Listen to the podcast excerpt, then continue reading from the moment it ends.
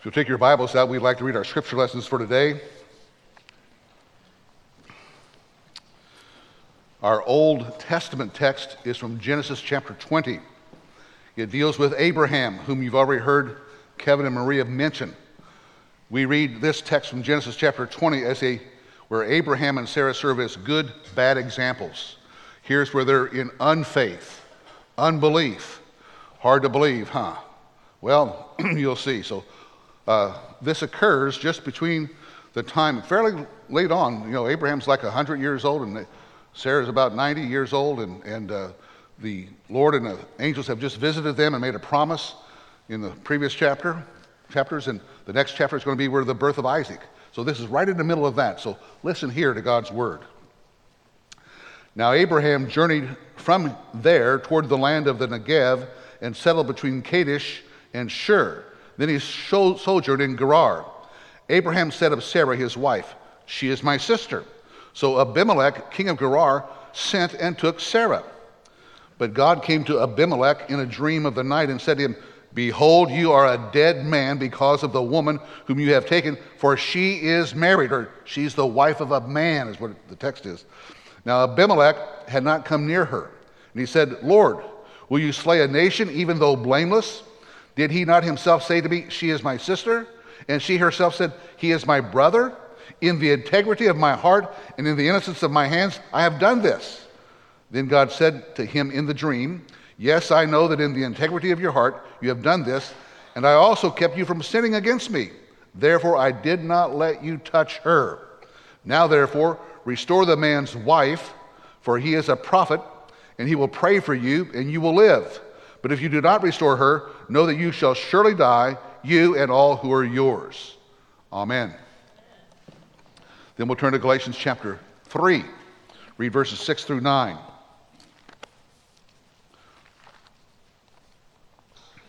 This also is about Abraham.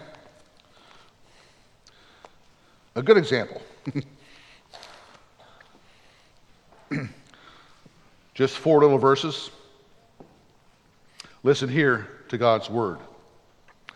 Even so, Abraham believed God, and it was reckoned to him as righteousness. Therefore, be sure that it is those who are of faith who are sons of Abraham. The scripture, foreseeing that God would justify the Gentiles by faith, preached the gospel beforehand to Abraham, saying, All the nations will be blessed in you. So then, those who are of faith are blessed with Abraham, the believer. Amen. And then Hebrews chapter 6 is our epistle text, primary text for today. We'll read verses 13 through 20, the last half of the chapter. We'll deal with the first half as well, but we're just going to read verses 13 through 20. Listen here again to God's word. For when God made the promise to Abraham, since he could swear by no one greater, he swore by himself, saying, I will surely bless you, and I will surely multiply you. And so, having patiently waited, he, that is Abraham, obtained the promise. For men swear by one greater than themselves, and with them an oath given as confirmation is an end of every dispute. In the same way, God, desiring even more to show to the heirs of the promise the unchangeableness, unchangeableness of his purpose, interposed with an oath, so that by two unchangeable things, in which it is impossible for God to lie, we who have taken refuge would have strong encouragement to take hold of the hope set before us. This hope we have as an anchor of the soul, a hope both sure and steadfast, and one which enters within the veil where Jesus has entered as a forerunner for us, having become a high priest forever, according to the order of Melchizedek. Amen. We'll take just a few moments to bow our heads and silently meditate upon God's word, which we've read. Lord God, we come in Jesus' name and ask for you to help us today. Help us as we've read your word to have it applied to our hearts, to our lives, and continue to work your work of sanctification and transformation in us through that by the power of your Spirit. We ask through Christ Jesus, our Savior and the Lord of all. Amen. Last week, we began our sermon by saying that Jesus had a problem. His problem was how could he be a priest and offer sacrifices when he came from the kingly line of David, not from Aaron's line? We saw the solution to that Melchizedek. Today, though, I have a problem. I bet you have a problem too. And here's our problem Hebrews 6, 4 through 6. Go ahead and flash that up there, Herb, if you would, please. For in the case of those who have once been enlightened and have tasted of the heavenly gift and have been made partakers of the Holy Spirit and have tasted the good word of God and the powers of the age to come, and then have fallen away, it is impossible to renew them again to repentance, since they again crucified to themselves the Son of God and put him to open shame. This text is problematic for me and for perhaps you and I know for many, many others. Let me tell you why. I was raised in a nominal Christian ho- household and Christian culture. I went to church. I went to Sunday school. I sang the hymns, did all that stuff as I was growing up. I was confirmed. I, as it said there, I tasted the heavenly gift. That is, I participated in the Eucharist, in the Lord's Supper. I was enlightened. Just what it says there. That is, compared with the heathen and pagans, I was enlightened. I heard about the Lord Jesus Christ. I heard about God as creator and all those things which are so important, which the nations don't know.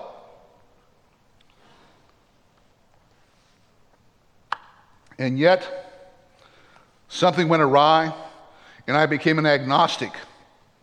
In my teens, I went very astray. And then I did more than go astray.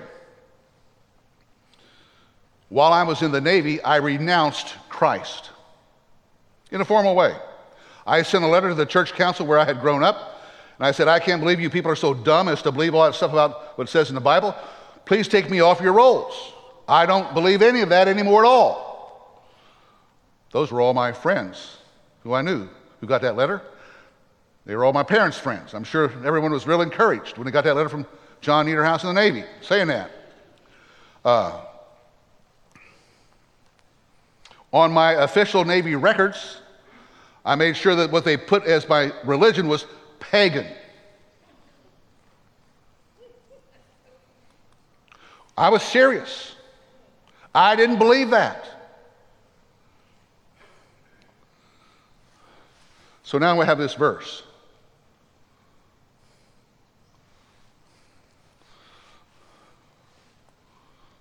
What am I to do? But God, right all through the scripture, there's this, but God. But God could and did save me and renew me and regenerate me despite Hebrews 6, 4 through 6. Hallelujah. well, what do we make of this? What do we make of Hebrews 6, 4 through 6? Well, there's some things we like to say about that text. Number one is the text is true. It's true, absolutely. We need to take it to heart. We need to be convicted and convinced by that. Now, the second thing we need to say is that the church has always been confused by folk who are part of her, and then it turns out they aren't. For millennia, that's been a big problem. People who share in all the life of the church, and then, boom, they're not. There are people who participate in all elements of church life. They're enlightened as compared with the pagans and heathens and all the rest of the world, in the world around them, but they fall away. St. Ambrose of Milan, I think, said it properly. He said, God did not see fit to save his people by philosophy. Did you hear that? God did not see fit to save his people by philosophy. I knew all these things. I had been enlightened in the sense of knowing just the stuff that's out there that, that, that God's told us in, in, the Bible and the Word. I had read a good bit of that. Had to. So you have lots of people who are part of the visible church, but not part of the invisible church. That takes a work of the Holy Spirit.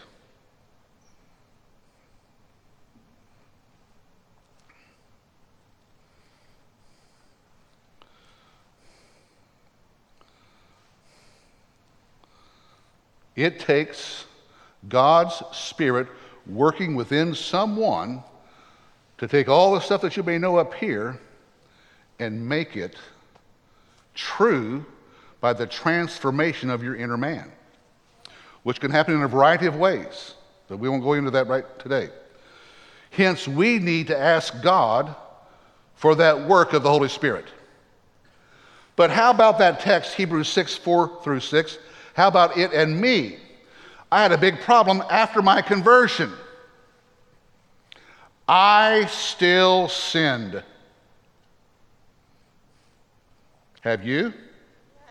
You have? Welcome to the club. It's a big problem. And we need to take that, those verses very, very, very seriously.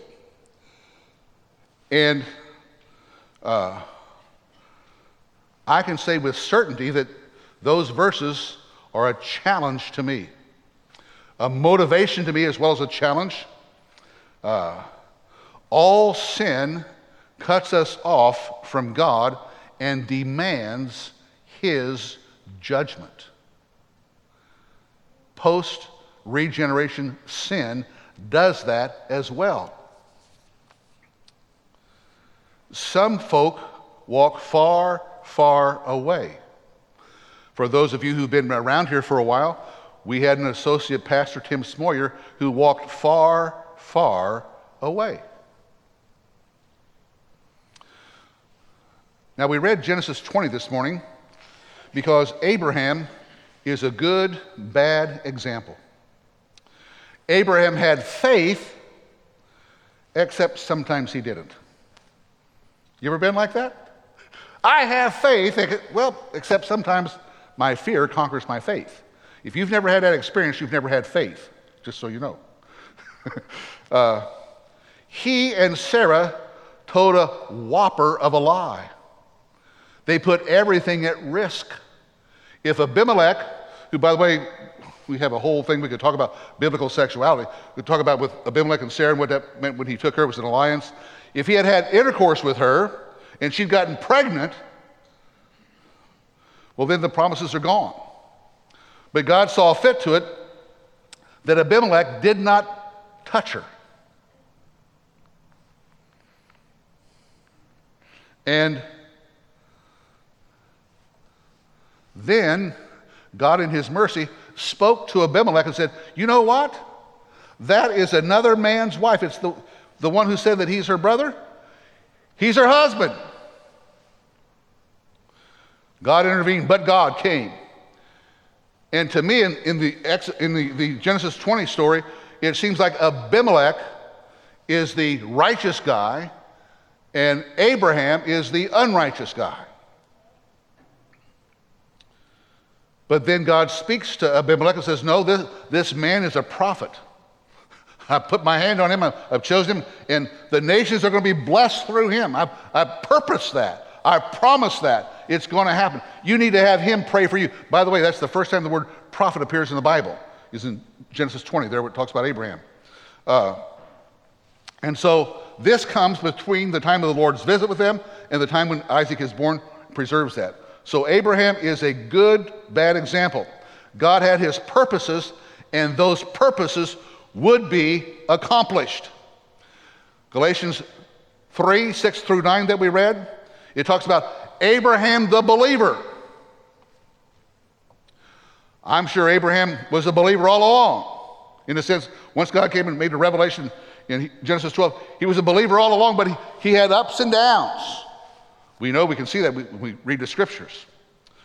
But the scriptures, it says in there, foreseeing what God was going to do, uh, preached the gospel to Abraham.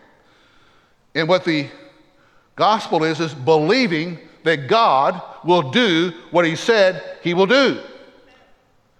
And the main thing that God has said he will do is redeem his people through the Messiah, through a, a promised seed.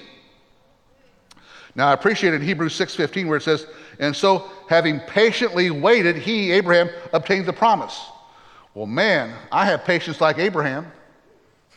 you know, he, he had Hagar, he waited patiently. Well, we'll, we'll, do it with Hagar. We did all the, well, but he did. He believed in the midst of all these things in his deepest part of his person, he believed.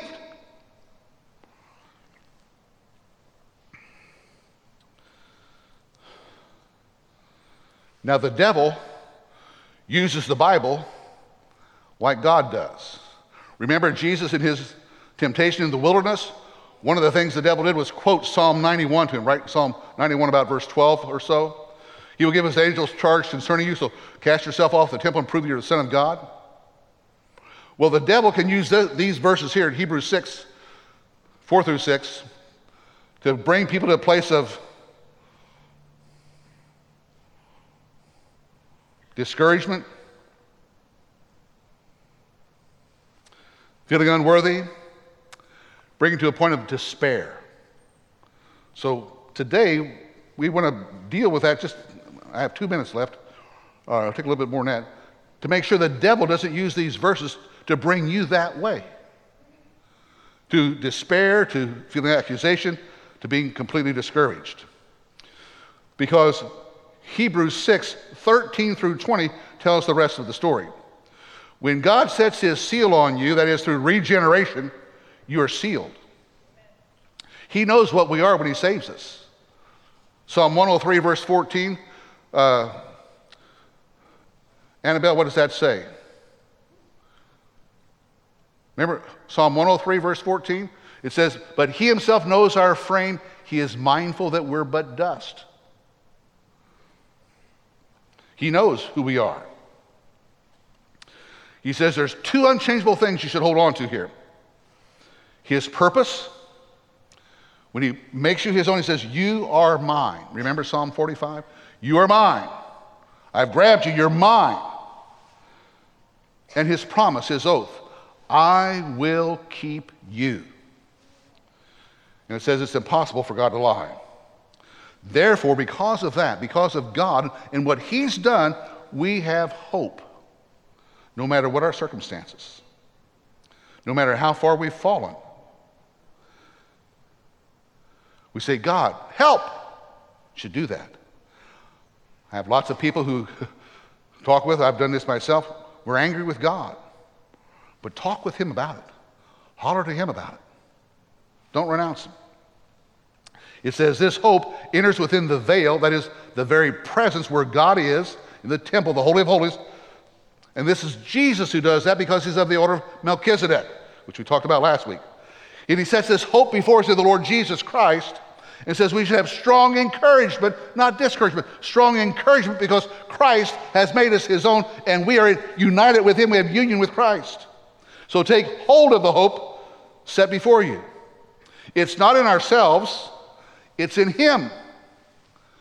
So, what this is, is like the end of Psalm 110 we talked about last week. It's where, no matter where we are and what's going on, we need to bend down and take a drink from the brook by the way. That brook of living water, that, that brook that reminds us of God's faithfulness, of God's purpose, of God's power. That God, if God be for you, who can be against you, right? We need to know that. So take a, a drink from that brook by the way. Now, I'd like for us to sing a song. Uh, Nancy, will you? Uh, it's a song of hope. It's a song where we can lift up our heads. We've sung it before. Do you have the, the first verse there, Herb, that you can put up on the, on the screen? It's He Will Hold Me Fast. Do you remember this song? Nancy, play it through once so we can c- catch the tune.